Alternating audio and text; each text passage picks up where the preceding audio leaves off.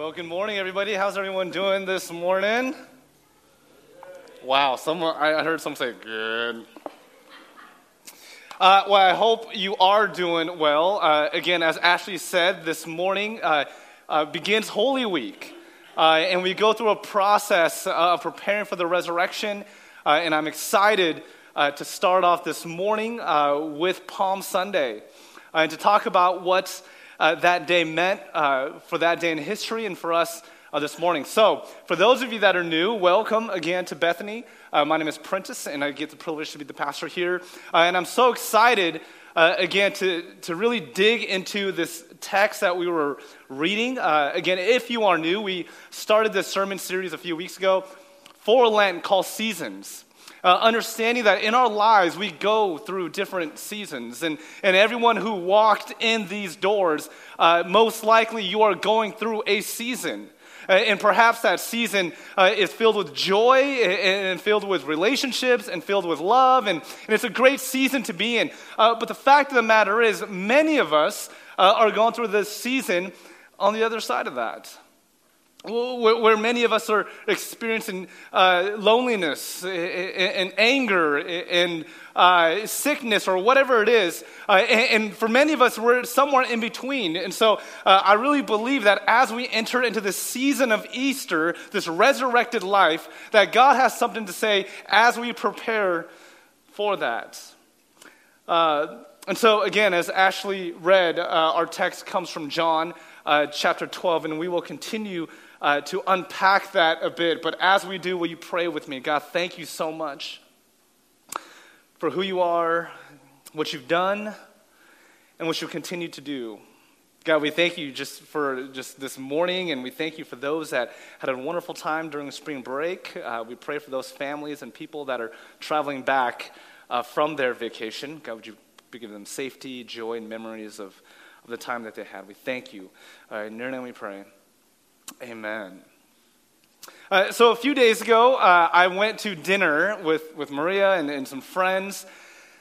Uh, and I had a really interesting experience. And, and, uh, in fact, I had created this sermon and this sermon illustration, but I thought I would change it because uh, this experience was so different. Uh, and it hit me kind of in a different way. Where we were having dinner, there, was about, there was four of us, uh, and the server came, took our order, uh, and, and, maybe made a little mistake. No big deal. Her boss comes uh, with her and, asks uh, for clarification Did we order this? And we said, Yeah, no big deal. Uh, and right in front of us, the, the, the manager or the boss or whoever this person was looked at the server and essentially chewed her out for making the mistake. This was right in front of us, and I wish I was exaggerating, but this is what happened. Uh, and in, right in front of us, the server started crying and ran off. And, and the server was saying, they're saying, oh, the, the manager was saying, we're so sorry. Uh, she makes a thousand mistakes a day. And then he walks off. And, and at that moment, we were just boggled, like, what, did that just happen? And, and, I remember kind of going after her and saying, Are you okay? And she was like, Yeah, don't worry about it. Everything's okay. So I was like, Okay. So we sit down. And, and it was so obscure and so insane that I, I had to ask, I was like, Are we on an episode of What Would You Do? You guys ever watch that show where I'm like, if we don't do something, we're gonna look like the jerks that just let everything go. So, like, do we have to do something? Because it was that it was that unfathomable. Uh, and not only that, I went to the restroom. I was coming back, and on my way back, I saw him kind of chewing her out again. And, and so I go up to her, and, I, and she was crying, and I had to just say, "Stop! Like, are you okay? That is not okay." And she was just you know, didn't want to talk to me about it, so she walked off, and I wanted to respect that, and we sat down, and it kind of ruined our dinner a little bit. Uh, not because she made mistakes or any of that, but because of the way that he was treating her. Uh, and so on the way out, I was so angry that, that this would happen. And, and I remember reading the scripture about you know, Jesus, you know, being subversive and, and doing things all differently for, for Palm Sunday. Uh, but I had to push that aside, or maybe I used the Bible a little bit. When I went up to her on my way out, I had everyone leave, uh, and I just go up to her and I said, Hey, don't listen to him. He is just a big donkey because we because I was reading the scripture and I was being biblical, right? And maybe the word donkey didn't come out. It was the same animal, but maybe a different word. And I remember leaving, and Maria was saying, What did you say to him? What did, or what did you say? And I was like, Nothing, don't worry about it. I just said bye. And but I, but I remember being so flustered, not only at that whole experience, but even myself, because for a moment, my attitude, the words that came out, this is just a confession. Uh, high School Prentice came out for like just 10 seconds. The guy that I thought I got rid of, the attitude that I thought I put to death, uh, the words that I thought I would not speak anymore. But I remember being so angry, and I had to just give him a piece of my mind because of the way that he was treating her. And I thought to myself, man, sometimes in life, our old self comes out. And sometimes in our lives, when our old stuff comes out, our old attitudes, our old behavior, from the moment that we have said, you know what, I'm going to commit my life to Jesus, uh, we've committed to live just a different way. And sometimes, and oftentimes, we can all experience this. That person still comes out. And what we know about that person that comes out is often antithetical to the ways of Jesus. And, and I remember, what if there was a different way? I, I, I don't mean we should just stay silent. And I don't think the right thing would have been to not say anything. But what if Jesus offers a different way to either handle conflict, relationships, a, a different way to view money, upward mobility? Uh, I really believe that this text is all about being antithetical to the culture and the world and the voices around us. What if, the Bible says, what if there's a different way? And, and, the big idea for this morning is simply this the ways of Jesus are different. When we look at the text that Ashley read, we see immediately the ways of Jesus are different, often countercultural, unexpected, and for being honest, just downright difficult.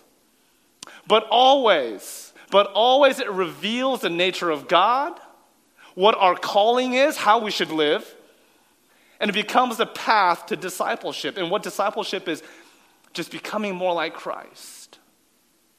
Just to become more like Christ. To develop intimacy, to emulate the way Jesus is, to love that he, the way that he loved. And, and again, in this text this morning, this is what the text is all about. And so, what we're going to do is let me unpack a few things. I'm going to talk about context because it's important for us to grab a, a deeper meaning of what is happening right here and right now. Uh, and then I want to unpack the word glory. Uh, and, and, then I want to unpack this idea of surrender. So, context, glory, and surrender. And so, first, let's talk about the context. There's a few observations that we have to make as far as the context. And the first is this there was a massive oppression of the Jews. In the ancient Near East, which is essentially modern day Middle East, uh, in Israel, modern day Israel, uh, that the Jews were oppressed. And they've always been oppressed throughout the entirety of their history, especially up to this point. If not the Egyptians, the Babylonians, the Greeks, the Romans, the Persians, I mean, they were constantly under this marginalization. And, and I would say a marginalization was kind of an understatement, it was more of an oppression of illegal taxation, of violence, of, cast, of being casted out uh, of society. There was just an extreme amount of oppression towards the Jews. And this is all throughout history, from the Old Testament all the way to the New Testament. And so, given that, the Jews were expecting a Savior.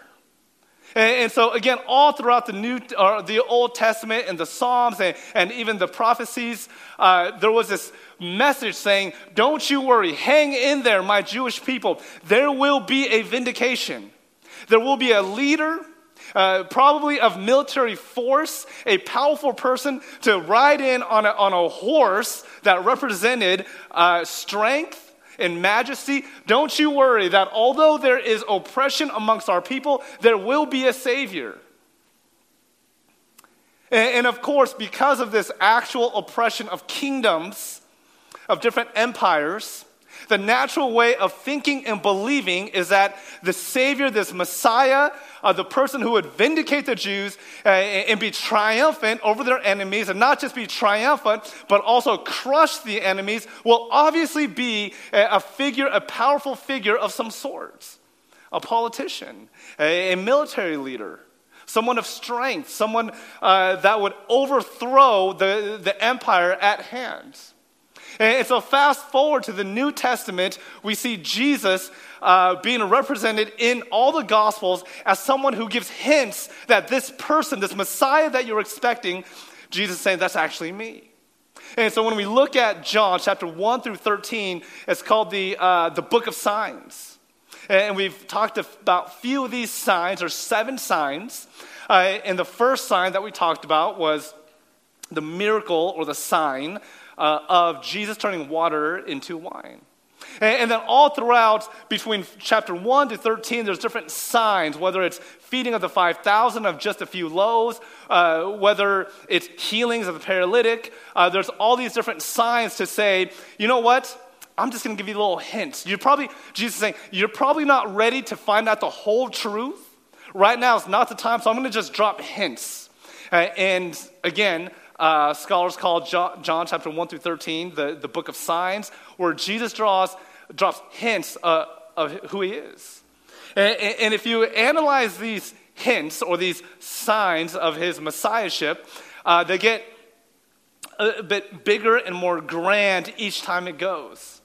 And, the last of his signs was just a chapter before chapter 12 that we just read in the triumphal entry. It's about raising of the dead, of raising Lazarus. And I don't have time to unpack that story, but know that that was the last sign, last miracle that Jesus did before he enters into his death. And, so when the people see and heard of what happened, they say, okay, you raised Lazarus from the dead. You have all these powers uh, to heal people, uh, to multiply food. And then now all of a sudden, uh, things are starting to connect because after uh, each miracle, uh, between one and six, Jesus would say, Now is not my time. My hour has not yet come. And so, therefore, he couldn't reveal everything that was happening, just dropping hints. And then suddenly, people start to connect the dots. Miracle number seven, no accident, that was number seven. Miracle number seven, people say, this must be it. This must be the person. The next day, a great crowd, it says in verse 12, that had come for the festival heard that Jesus was on his way to Jerusalem. Now, after Jesus did this miracle of raising Lazarus uh, from the dead in Bethany, he travels to Jerusalem uh, for Passover. And, and people caught wind that Jesus was coming. And, and, people connected the dots that this Jesus must be the Messiah. Jesus must be the very person that uh, our ancestors from all the way to the beginning talked about this Messiah, this political figure, this person of power, this military person who's going to come in a war horse, a stallion, uh, and set our people free. If this isn't the person, I don't know who is. This is the mentality of the ancient Jewish people during this time. And I love the crowd's response. And we saw a little hint of this. It says they took palm branches and went out to meet him, shouting, Hosanna! Blessed is he who comes in the name of the Lord. Blessed is the King of Israel. Blessed is the King of Israel. Notice it says palm branches, Hosanna, King, the, these words that the evangelist John uses is no accident. It was no accident. There was a reason why uh, they use the word palm branches, why Hosanna, and, and the word king. There, was, everything was intentional. Now, something that we want to make just a few more observation is this the palm branches uh, was a, a, a symbol of victory and triumph. And it wasn't this random thing that just waved like, hey, Jesus, what's up? Like, there was a reason why they intentionally selected palm branches. And, it comes from a story, uh, an ancient story of the Maccabees. So, so entertain me for a second. I'm going to spend just two minutes uh, going History Channel on you for a second. Is that okay? Okay, so uh, there was a, a, a family named the Maccabeans okay? Uh, particularly a man named Judas Maccabeus. And so uh, the, Macca- the Maccabees actually uh, may not be in the Protestant canon, may not be in the, in the, in the Protestant Bible, but if you ever like flip through the, like a Catholic Bible, there's this section of the Apocrypha. The Maccabees is part of the Apocrypha. Uh, and in fact, I use it oftentimes in my own studies. Uh, but Maccabees is an Apocrypha uh, written about this Maccabean family. Uh, and in this time of the intertestamental period, okay, it's about 400 years in between the Old Testament and the New Testament. You have to realize they didn't just jump from the Old Testament to the New Testament. There was this period of what they called silence, the silent period, the dark period, where God was still moving, but there wasn't really anything written um, in the canon. Uh, so we have to go back to different writers, different historians uh, such as this man named Josephus, who wrote a lot in Philo, wrote a lot about the, what happened in the intertestamental uh, period. And, and, so when the ancient Jews in the first century had these palm branches, they were thinking about uh, the famous story uh, of their ancestor, Judas Maccabeus. Who, again, remember that they were uh, always constantly under oppression. During this time of the intertestamental period, uh, the, the Jews were under oppression from the Greeks, uh, specifically the Seleucids. So it's a Seleucid family. Uh, essentially, all you have to know is the Greeks. The Greeks uh, were oppressing the Jews during this time of inter- intertestamental period. So this is about 200 years before uh, this time that Jesus walked in. And, and the story goes that Judas Maccabeus created this, this revolt uh, and, and, during this time, the, the, the Greeks, the way that they oppressed him was they kicked him out of Jerusalem, the holy city, kicked all the Jews out of Jerusalem. And not only that, to make matters worse, took over the temple, their holy temple, and defiled it. And in Zechariah, it talks about the defilement, uh, brought in their own gods, brought in their own sacrifices, their own rituals into the temple. And, and, and, obviously, this was not okay, but no one could do anything about it except for Judas Maccabeus, who created, created an army, brought uh, different forces and different families together to create this rebellion against the Seleucids. And make a long story short, they took over uh, and, and, and took over the, the Holy Temple, which was a big deal for the Jews in the ancient times to regain the temple. And when they regained the temple, they dedicated the temple back to God, Yahweh, for eight days, which now the Jews call Hanukkah. So, anytime uh, you hear about, or maybe you perhaps celebrate Hanukkah, uh, it's because it's a rededication of the temple that the Maccabees took back when the Seleucids took it. Now, uh, when after the dedication was over and the Maccabean family, especially Judas Maccabeus, came back into the town, there was a procession for him. And, and not only that, they grabbed palm branches, again, because palm branches uh, was a symbol of victory and triumph. That's all over the Old Testament, that's in the Psalms, uh, that's in the prophets, that, that this was a sign of winning.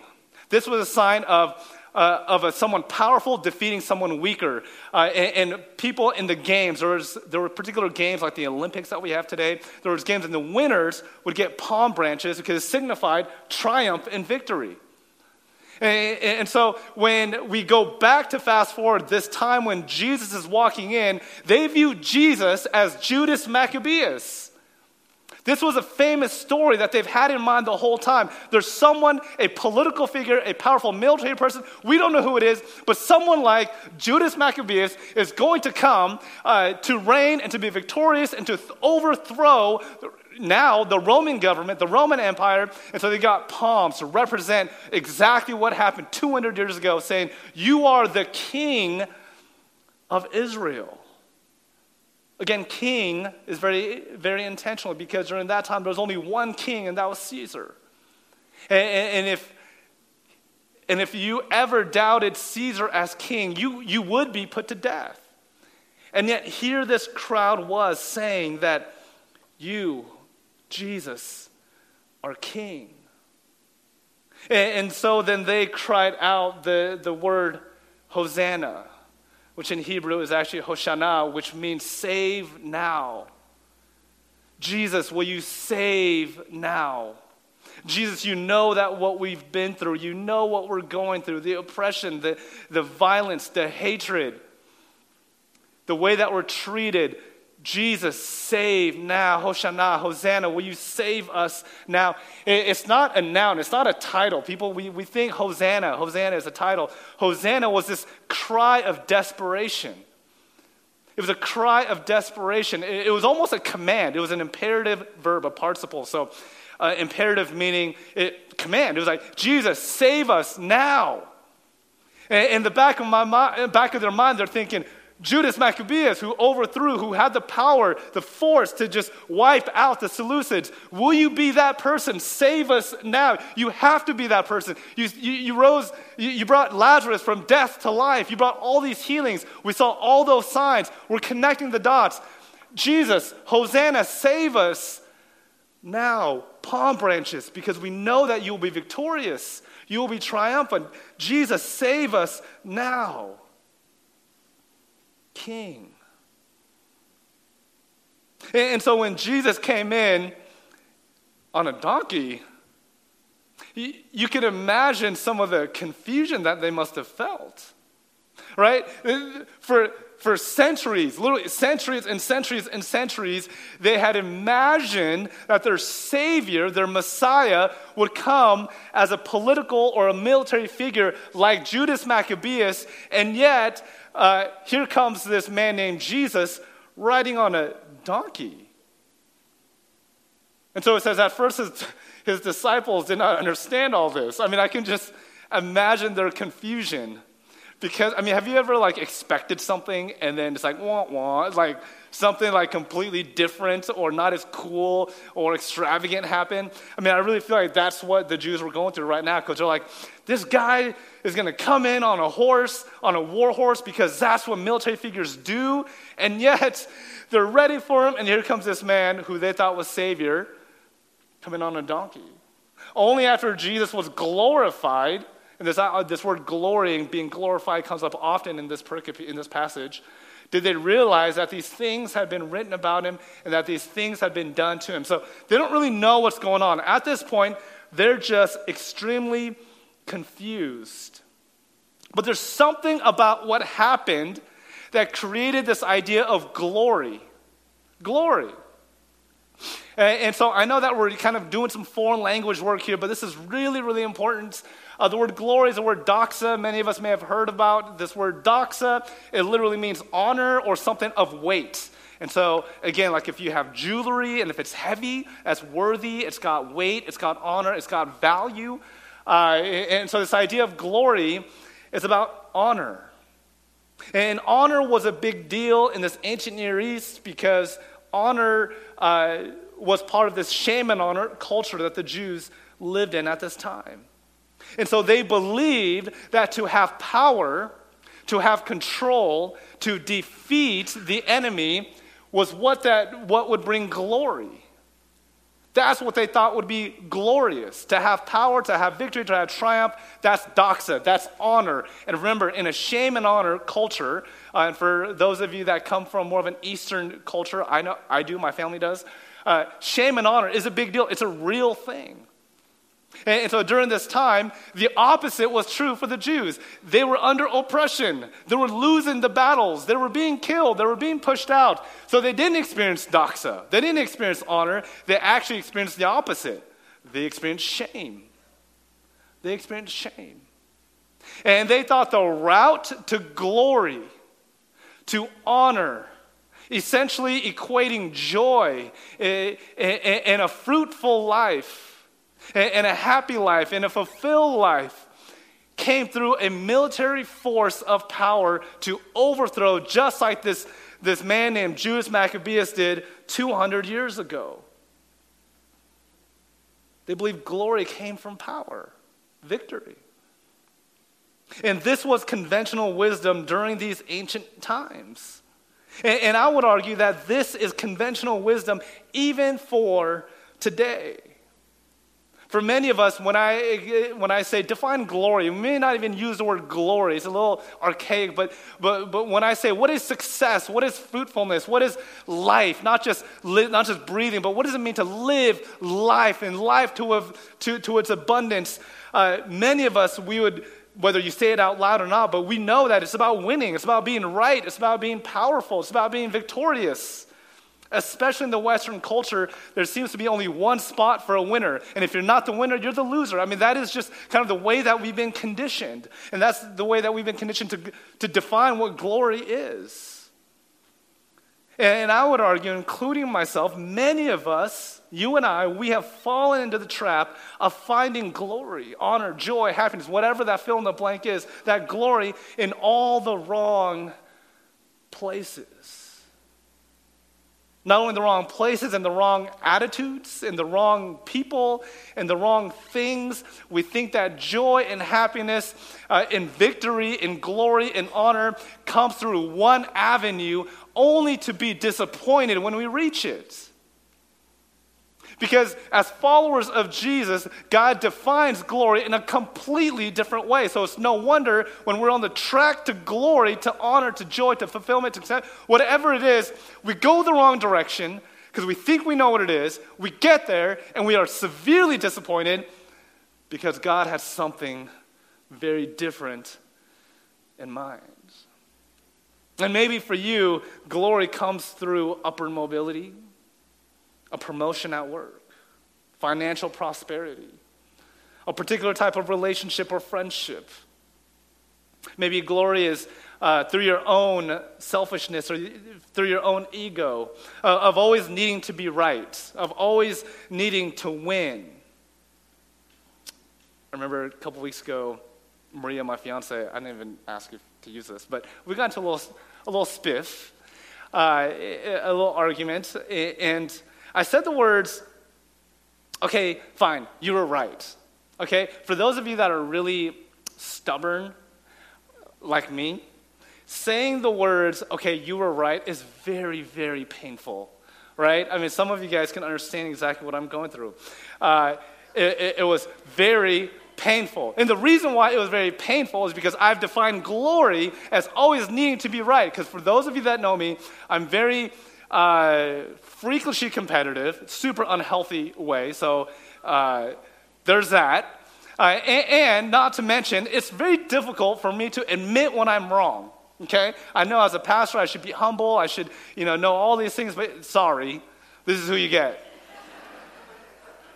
and, and, when I said, sorry, you were right, uh, again, which is difficult for me to say, I, I followed up with, but I wasn't wrong. Okay?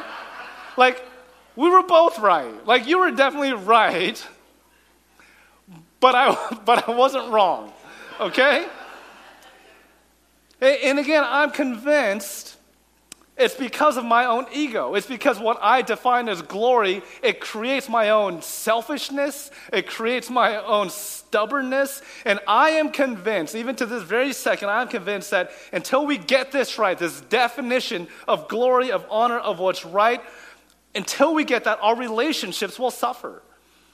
Our relationships will suffer. Forgiveness will be impossible. Humility will die. Self righteousness will be alive and well until we understand what it means to truly be glorified, to truly seek what God is seeking, to truly understand what God did through the person of Jesus on the cross, even a week before, as he walked in or rode in on a donkey.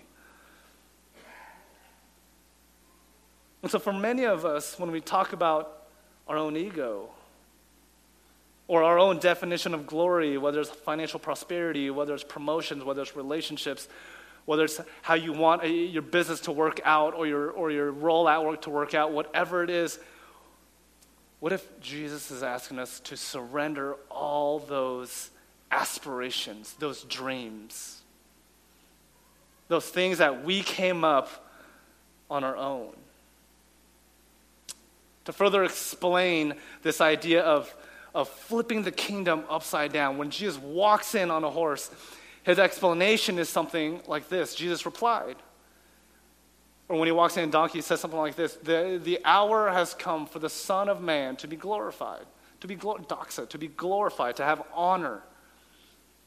Very truly, I tell you, unless a kernel of wheat falls to the ground and dies, it remains only a single seed. But if it dies, it produces many seeds.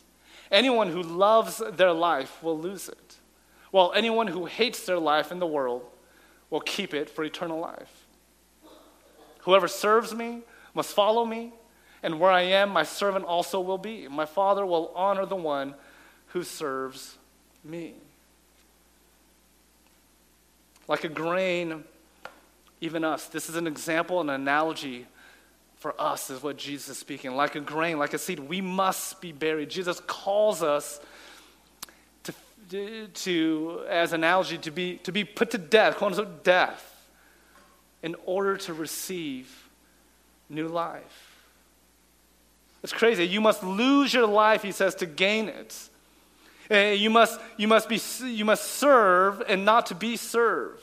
You must follow and not lead. You must be a servant and not a master. This is such backwards way of thinking, especially in the first century, when they thought the way to glory, to fruitfulness, to joy, to happiness, to contentment, to fulfillment in life is through triumph. Right? They thought that honor, doxa, came through just like the person of Judas Maccabeus to overthrow, to victory.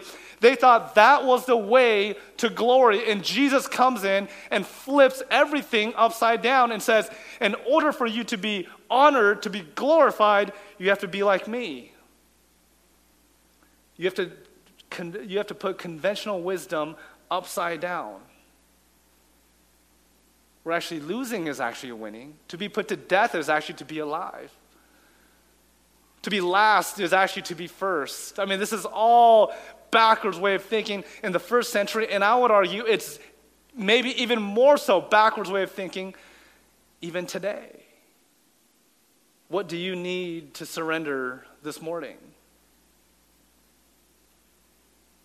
What do you need to bury like a seed? What do you need to bury? What do you need to put to death in order for that to sprout new life? new relationships, new ways of thinking? What do we have to put to death for those to be birthed in our lives? And I would argue that the hardest, the hardest aspect of discipleship, to be like Christ, as we talked about, is this very thing to surrender, to simply surrender the things that are not of Christ. This is hard. This is offensive. This is what turns us away, oftentimes, for many of us, to follow the person of Jesus.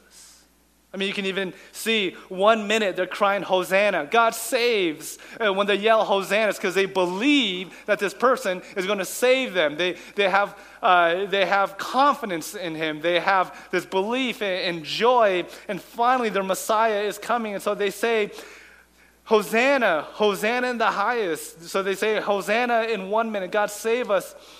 You're a victor. You're a hero. And then a few chapters later, they say, Crucify him. Crucify him. John chapter 19, crucify him.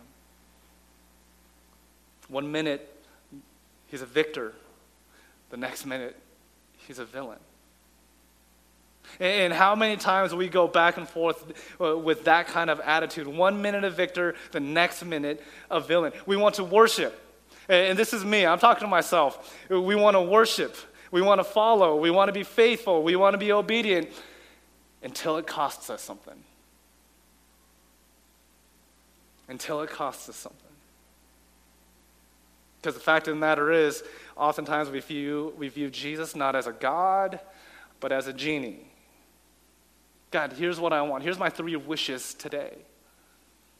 God, will you provide this for me? God, will you make this happen? God, would you just make sure that I win or I become victorious? Or this is what I want. This is what I want my future to look like. I have it all planned out, God. This kind of job, this kind of relationship, this kind of money, this kind of house, this kind of car. God, I have it all planned out. And what if those dreams or those aspirations, Jesus is asking you to surrender? Huh. Well, no way. Not, not if you're asking me to surrender. And so many people turn, away, turn away. We want to worship, we want to be faithful, we want to follow until it costs us something. And I would say, if I'm being really honest, the thing that I'm working on right now is not even a future aspiration, it's my attitude. Even when I was writing this, I felt so hypocritical because this is speaking to me. And my prayer, even for myself, is God, will you, will you help me put to death my attitude? my ego, my pride. I remember even kind of looping back when I when I talked to that guy and I said, "Hey, you know, don't talk to her, that server, like that, you donkey." I remember thinking, "Man, did I have to act that way? Did I have to say that? Was there a better way?" And the answer in John chapter 12 is yes.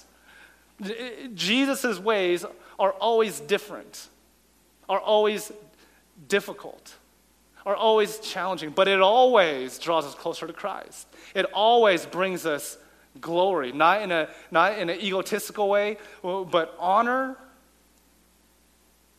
and fulfillment and contentment that only in an intimacy with Jesus can provide.